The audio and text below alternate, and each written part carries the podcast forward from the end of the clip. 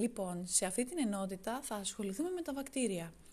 Τα βακτήρια είναι μονοκύτταροι οργανισμοί, δηλαδή κάθε βακτήριο αποτελείται από ένα και μονοκύτταρο και είναι επίσης και προκαριωτικοί. Αυτό σημαίνει ότι δεν έχουν οργανωμένο πυρήνα, σε αντίθεση με τους ευκαριωτικούς οργανισμούς που έχουν οργανωμένο πυρήνα.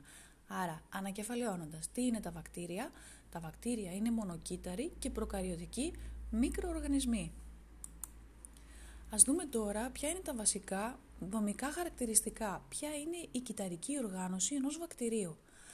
Λοιπόν, σε ένα βακτήριο μπορούμε να συναντήσουμε, όχι πάντα, συχνά, όργανο κίνησης, το οποίο μπορεί να είναι μαστίγιο ή βλεφαρίδες. Επίσης, μπορούμε να διακρίνουμε ένα εξωτερικό επιπλέον περίβλημα, την κάψα, πάλι σε μερικά, όχι πάντα, Αυτά όμως που πάντα θα παρατηρήσουμε σε ένα βακτήριο είναι από έξω προς τα μέσα το κυταρικό τείχομα, η πλασματική μεμβράνη και εσωτερικά το κυταρόπλασμα.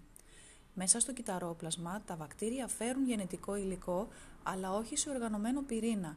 Η περιοχή που συγκεντρώνεται το γενετικό υλικό του βακτηρίου λέγεται πυρηνοειδές. Επίσης, μέσα στο κυταρόπλασμα μπορούμε να διακρίνουμε και ριβοσώματα, τις θέσεις που συντίθονται οι πρωτεΐνες. Υπάρχουν βέβαια και ορισμένα πλασμίδια που πέρα από το κύριο μόριο του γενετικού υλικού που συγκεντρώνεται στο πυρηνοειδές μπορεί να φέρουν και άλλα μικρότερα μόρια του γενετικού υλικού, τα πλασμίδια.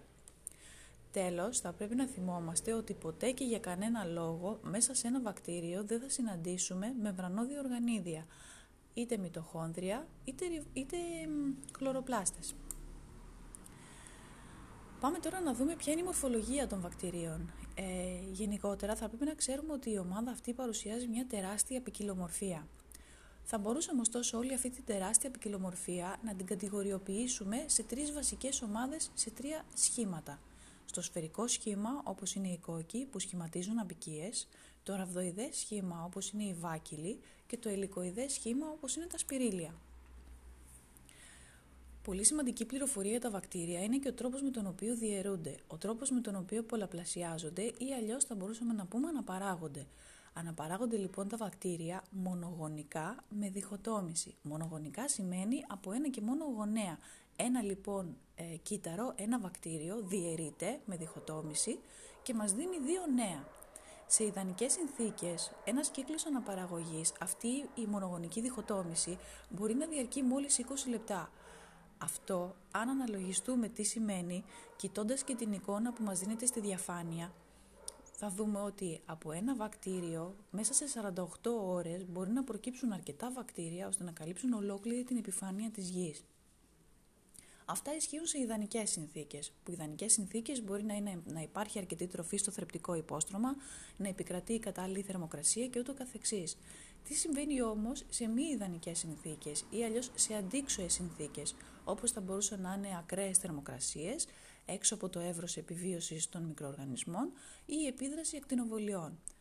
Κάποια πεθαίνουν. Υπάρχουν όμως άλλα τα οποία μετατρέπονται σε ενδοσπόρια και με αυτόν τον τρόπο μπορούν να επιβιώνουν μέχρι ότου οι συνθήκες ξαναγίνουν ευνοϊκές. Οπότε κάθε ενδοσπόριο βλαστάνει και, ένα, και θα δώσει ένα καινούριο βακτήριο. Φυσικά από αυτή την ομάδα δεν θα μπορούσαν να λείπουν και τα παθογόνα βακτήρια, γιατί ούτως ή άλλως γι' αυτό θέλει να μας μιλήσει το σχολικό βιβλίο.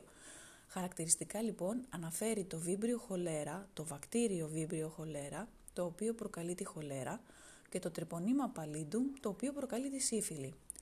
Αν θες να διαβάσεις λίγες παραπάνω πληροφορίες για τη χολέρα ή τη σύφυλλη, μπορείς να κλικάρεις πάνω στην αντίστοιχη λέξη.